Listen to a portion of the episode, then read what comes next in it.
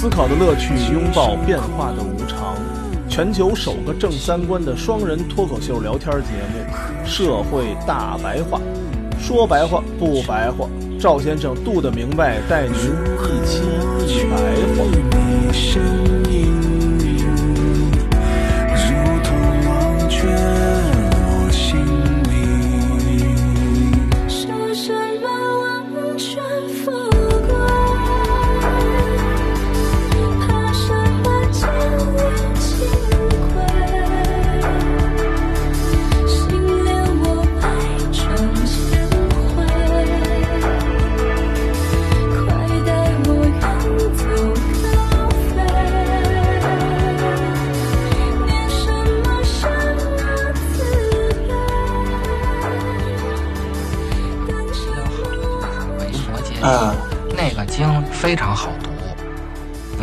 基本跟大白话没什么区别了。大家可以去看一看啊，《维摩诘经》里的最关键的就是入不二法门品。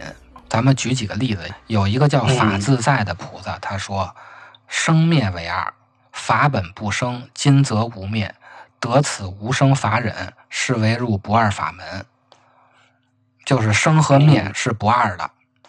我们众生看到的世界压根就没有生，也就没有灭，法本不生。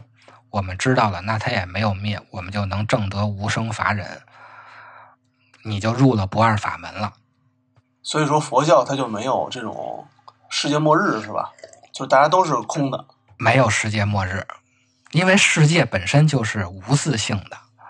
没有这么一个世界，无自性，它是空性，哪来的末日？如果你认为有末日，那你就是断见；如果你认为地球能一直运转起来，那你就是常见，都是糊涂。糊涂。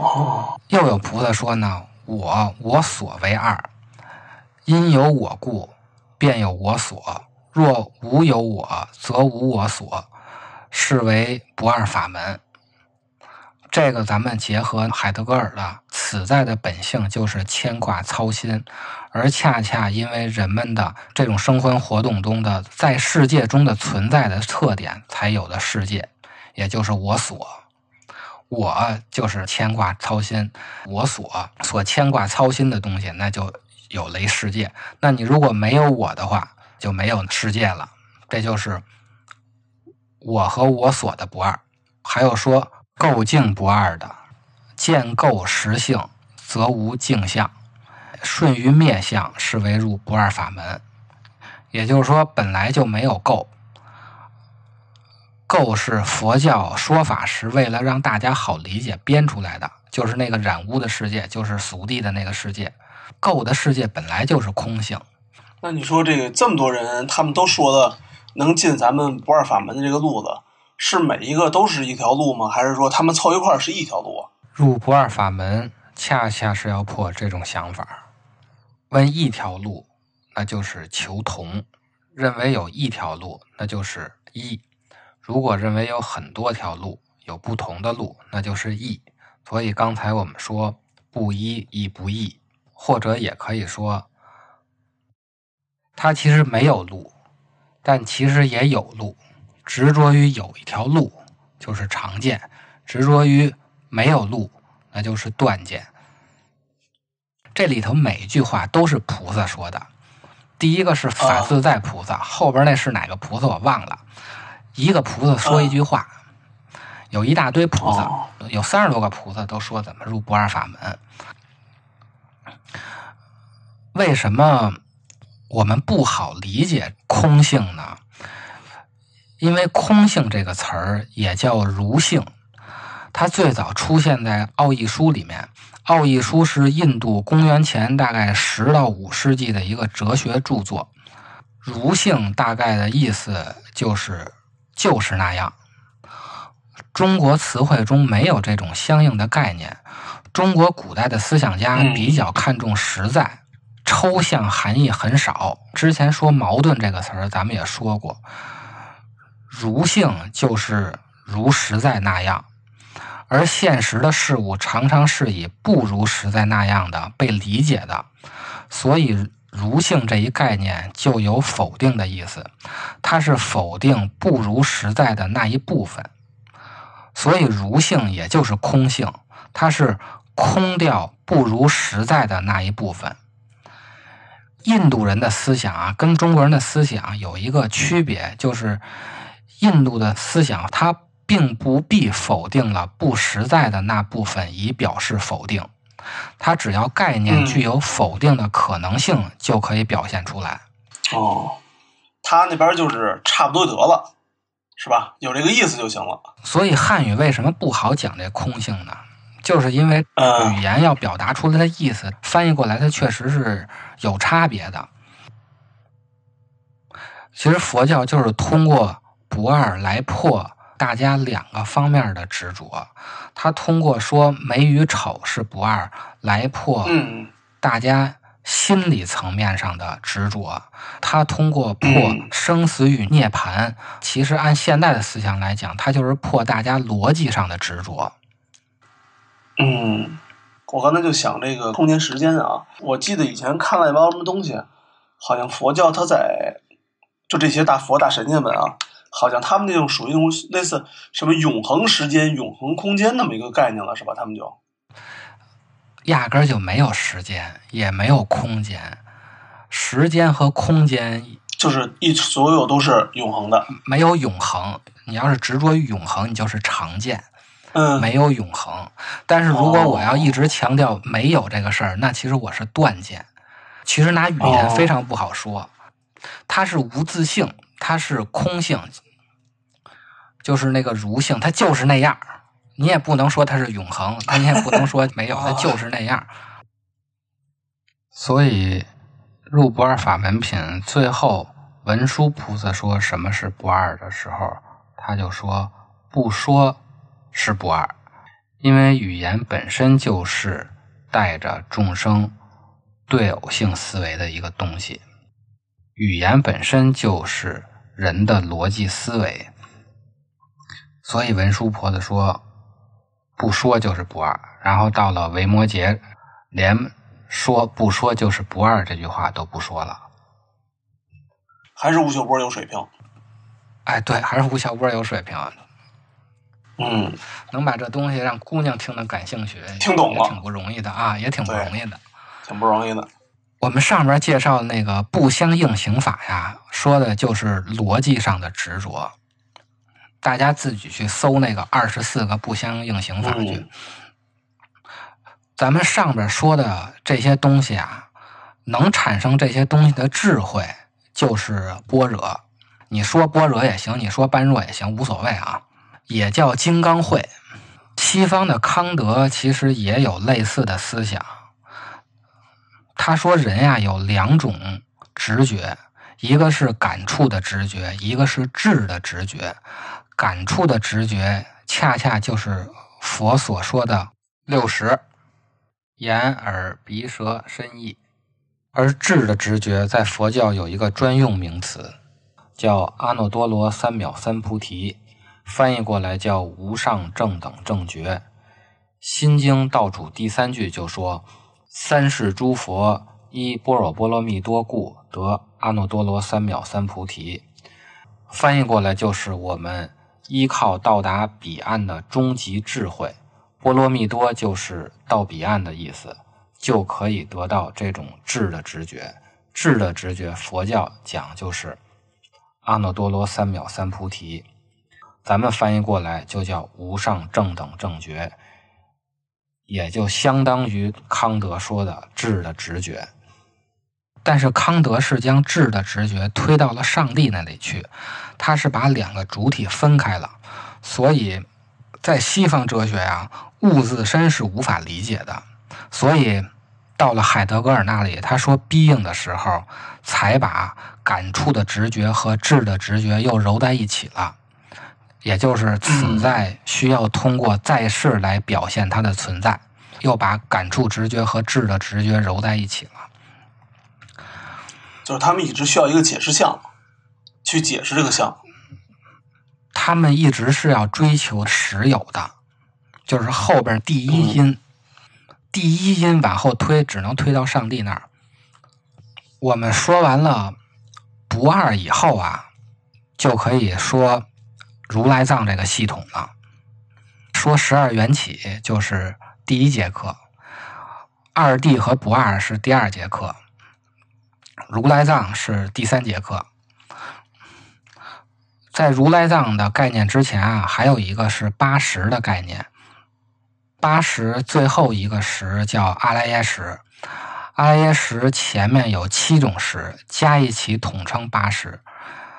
它分别是眼耳鼻舌身意，还有一个莫那，莫那就是思量的意思。最后是阿赖耶识，阿赖耶识是前七种的总识。通过它才能生出前面那七种识，通过前面那七种识，才能生出万法，也就是我们看到的世界。阿赖耶识的概念呀，各个宗派有不同的看法，这也是各个宗派分歧最大的地方。但是，它又恰恰是最关键的一个概念。在唯识宗看来啊，阿赖耶识是一切法的根源。是一切虚妄的根源。那它既然是虚妄的根源，它就是生灭法。那一切法其实还有清净的一面。如果说阿赖耶识是虚妄的根源，那他就是依然在经验的层面去说。那我们就要问了：众生成佛的保障是什么？为什么说众生可以发菩提心？咋才能成佛？是吧？说了这么半天，是个人就能成佛？这个依据是什么？肯定会有人这么问。我们就需要找到这么一个依据，而且这个依据必须是超越的根据，它不能是经验的根据。刚才那个说法，阿赖耶识是一切法的根源，是一切虚妄的根源，那它就还是经验的层面去说。也就是说，我们不能在众生所在的这个虚妄的世界去找依据，这个就引出了如来藏自性清净心。如来藏自性清净心就是为众生成佛找到了一个超越的根据。因为如果这个根据是经验的，也就是靠后天学习的，那么你只有在遇见佛的时候，你才能成佛；你遇不见佛的时候，您就无法成佛。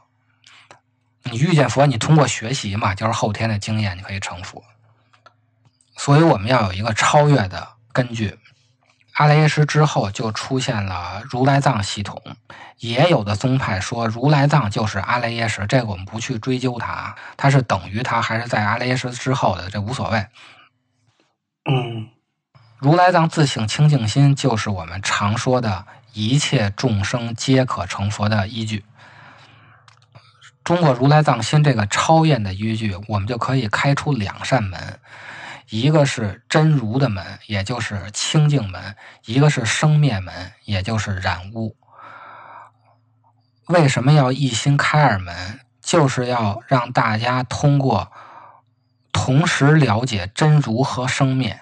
让大家通过研究生灭了解真如，最后告诉大家清净和染污是一个东西。如来藏它就是既包含了生死流转的一切法，又包含了清净无漏的一切法。佛教管清净的法叫无漏，没有一点东西能漏下去。咱们众生的那个就是有漏法。你看现在好多单身大龄女青年。我看为什么单身啊？为什么说大龄啊？好多都是啊，这自个儿无论这个就这条这两条原则呀，都不知道是哪来的，就把什么东西都划分的特别特别清楚。对，你说这东西是不是你把东西划分的特别清楚？二边见它特别的那个明晰之后，是不是这个圆就起不来了呢？就起来了，圆就起来了。这个划分的清楚之后，圆就起来了。执着就会导致缘起。哦，缘起就是我们看到的所有的东西的这个世界，就是缘起。嗯，它就是因因缘而生的。咱们刚才讲，嗯，关系和关系者那块儿，你可以无限的分嘛。啊，那它就没有一个第一个最根本的存在本质，它就是无自性。佛教讲无自性，西方就叫没有本质。它既然没有本质，那它就是性空的。执着这东西，你才会导致缘起嘛。我们用如来藏自性清净心去看海德格尔的存在主义啊。回到之前，海德格尔说，由于此在的这种自由的存在的属性，它对存在的显现分为本真状态和非本真状态。只有此在立足于始终面向可能性的时候，它始终是面向未来的时候，它才是本真状态，存在才得以显现。还有一种方式是非本真状态，就是存在不是显现自身，而是以物的方式显现为别的样子，那就是非本真状态。本真状态就是类似于清净心。非本真状态就类似于染污，就是生死法。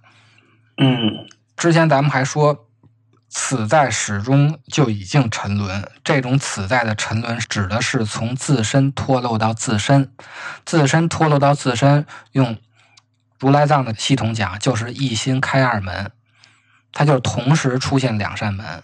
清净和染污都是一心，一心就是如来藏心。它并没有从清净变成染污那个过程，所以这个就是比较高级的境界了吧？啊，这都是大智慧啊！就算得着了，基本上这身边就快没谁了。千万不能觉着没谁了啊！因为佛教特地说了，不能因为学了佛法，知道了世界的真实，然后你就不来呆了，你就看不起别人了。如果你是这种想法，就是还没有入不二法门，你还是有边界，你还是有执着。嗯，那大家会问啊，既然我们的如来藏心是自性清净心，那就应该只产出清净无漏法，它又怎么产出生死流转的染污法呢？这就是因为阿赖耶识它有一个双重性。大乘起信论里头，他会说：“所谓不生不灭，以生灭合，非一非异，名为阿赖耶识。”也就是说，阿赖耶识它既有超越的一面，又有经验的一面。超越的一面，那就是清净心；经验的一面，就是染污。阿赖耶识它是怎么通向生灭法的呢？就是因为有了无名的介入。而无名是没有根的，无名是没有实体的，但是无名之相啊，它又不离本觉的本性，所以呢，无名是既不可破坏的，又不是不可破坏的。佛教举了一个例子啊，他说，就像大海的水，风一刮，它会起浪，水的形象和风的形象。它是相互不能分离的，波浪不是水的本性，它是风刮的，可是风又是看不见的，它只能通过浪才能看见。风停了，浪也就没了。这词儿还挺浪漫的啊，挺浪的 啊。风呗停了，浪对，风停了，浪就没了。嗯，可以。这个无名，按西方的思路讲，就是感性。有了感性啊，才有了欲望。人如果没有感性的话，他只会自私，他不会有欲望。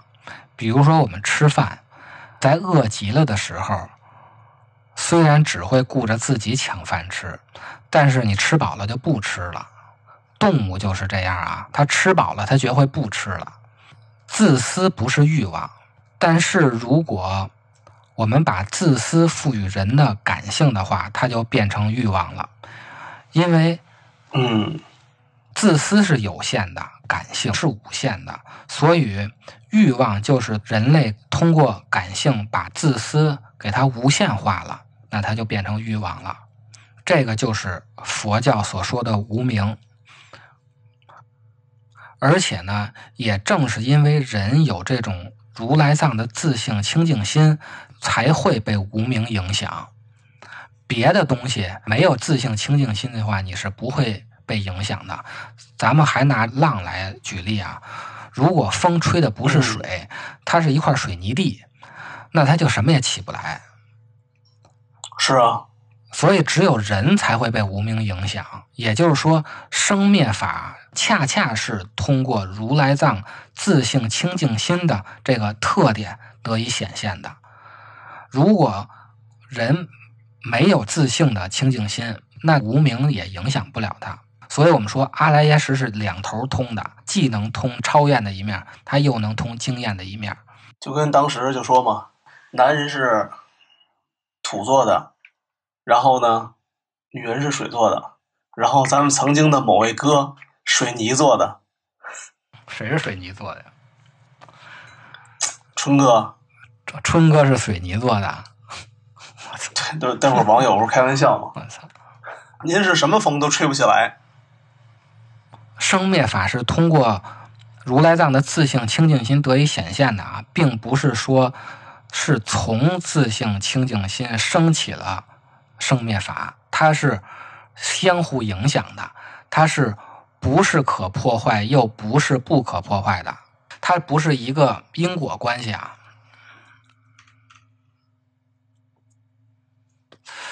从如来藏的一心开二门，包括。我们刚才说的菩萨的留惑润生的概念，留就是留下的留，惑就是迷惑的惑，润就是三点水那个润，生就是出生的生。通过一心开二门和留惑润生的概念，我们再看海德格尔说的他对此在的理解，存在问题就是存在的意义，问的并不是存在是什么的定义或概念。而是存在是如何存在的，或者说存在之为存在出发，说明存在是如何显现的。也就是说，我们问 being 是什么的时候，只能通过 to be 去呈现。这个其实就是一种实践的形上学，就是问是什么，只能通过怎么样去表现。嗯。如来藏的一心开二门系统，我们用现代的思维模式讲，就是当你用般若智，或者就是金刚慧，或者是自性清净心的那一面去看行动的时候，行动就是 to be，就是怎么样？那行动它就是物自身，它就是如相，这个就是海德格尔说的本真状态。但当我们用实心把行动当现象看的时候，那它就是有漏的生灭法。中国的思想儒释道都有这个特点，它肯定了人的智的直觉。在康德那里，虽然没有肯定人的智的直觉，但是他假定了人是有自由意志的。康德的这个。自由意志，它是在一个讨论范围外的东西，它是先把这个东西搁在那里了。自由意志是不能被直觉的，这个就导致了一个后果啊。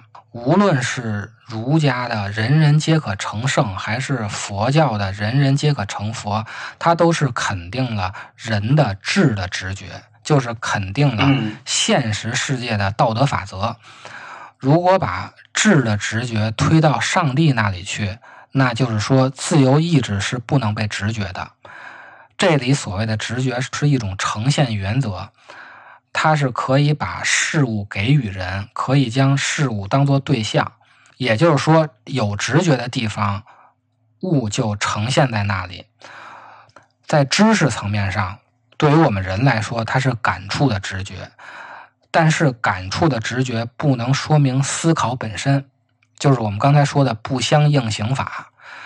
如果我们把思考也当做一种物的话，这个就是咱们刚才说的不二的第二层的说法。你认为的那个俗谛和真谛，其实它也是不二的。这个就是第二层的说不二，它其实破的就是众生的思考的方式。也就是说，如果人有智的直觉的话，我们可以把思考也当成一种物的看的话，那就是人可以直觉思考的。但是，正是因为西方没有肯定人有智的直觉，导致道德法则只是理性的事实，而不是实践的事实。也就是说。在世间根本无法实现无条件的道德法则，道德法则只是一种理想，它就没有儒家的“人人皆可成圣”和佛教的“人人皆可成佛”。西方不是挺看重人，这个这个这叫什么人本位还是什么东西的吗？恰恰是因为西方把智的直觉推到了上帝那里去，所以他们在看思想的时候，就把它看成了现象，把它看成了现象，就看不到物自身。他就认为现象就是人产生的，也就是说，他们肯定的个人理性，恰恰是因为他们把智的直觉推到了上帝那里去。嗯，如果智的直觉不在人身上，在上帝身上，这就是西方的想法。那上帝他只创造物自身，物体的自身，但是他不创造质，他不创造现象。现象只对着人显现，我只是创造了一个东西，但是活动不是上帝创造的。我们看到的这些所有的现象，佛教讲法，都是对着人显现的。上帝的眼里是没有现象的，上帝的眼里只有物自身。这就是智的直觉在上帝身上，但是如果智的直觉在人身上的话，那行动、思考这些东西。也是物，它也是物自身，就是我们的时间概念、空间概念，我们想的一二三四数列这种概念，那它也是物自身。你要体验到这种东西，需要的是通过智的直觉体验这个东西是热的，这个东西是凉的，你是通过感触的直觉。哦，但是时间、空间的概念，它其实也是可以直觉的。康德管这叫智的直觉。康德说：“这种直觉只有上帝有，而当人有了智的直觉，或者说，当你证得了阿耨多罗三藐三菩提，就是无上正等正觉的时候，你在看人的思考过程的时候，你就不再把它当成现象看，而是把它当成物自身看。佛教通过一心二门，通过如来藏，把智的直觉从上帝那里拉回到人本身的话。”那人就本身也有智的直觉了，那在人的眼里就没有现象了。你没有现象，看什么东西都是空性，都是如性，都是就是那样。哦，那 to be 也就是 being，这样就解决了海德格尔的 being 只能用 to be 去呈现的问题。这就是如来藏系统要干的事儿。所以在佛教看来，凡夫是把物自身扭曲成了现象。把物自身扭曲成了现象是什么？就是说，你的思考模式、想象的这些时间、空间的概念，它其实也是物自身，而你却把它扭曲成了现象，那你就是糊涂。你要有智的直觉，以后就会把这些东西也当成物自身看。智的直觉，佛教说。就是阿耨多罗三藐三菩提，如何获得阿耨多罗三藐三菩提？就要依靠般若波罗蜜多，就是需要般若智，需要金刚慧。这种分野呀，其实对人的思考方式有很大的影响，它会影响到人的生活的方方面面，从说话。到自然科学，到社会科学，到法律制定，其实它都会影响到。比如说程序正义与结果正义啊，如果道德法则只是一种理想，那人们就强调程序正义，因为人没有智的直觉。如果承认人有智的直觉，那法律上人们就更偏向于结果正义。做人好难呀。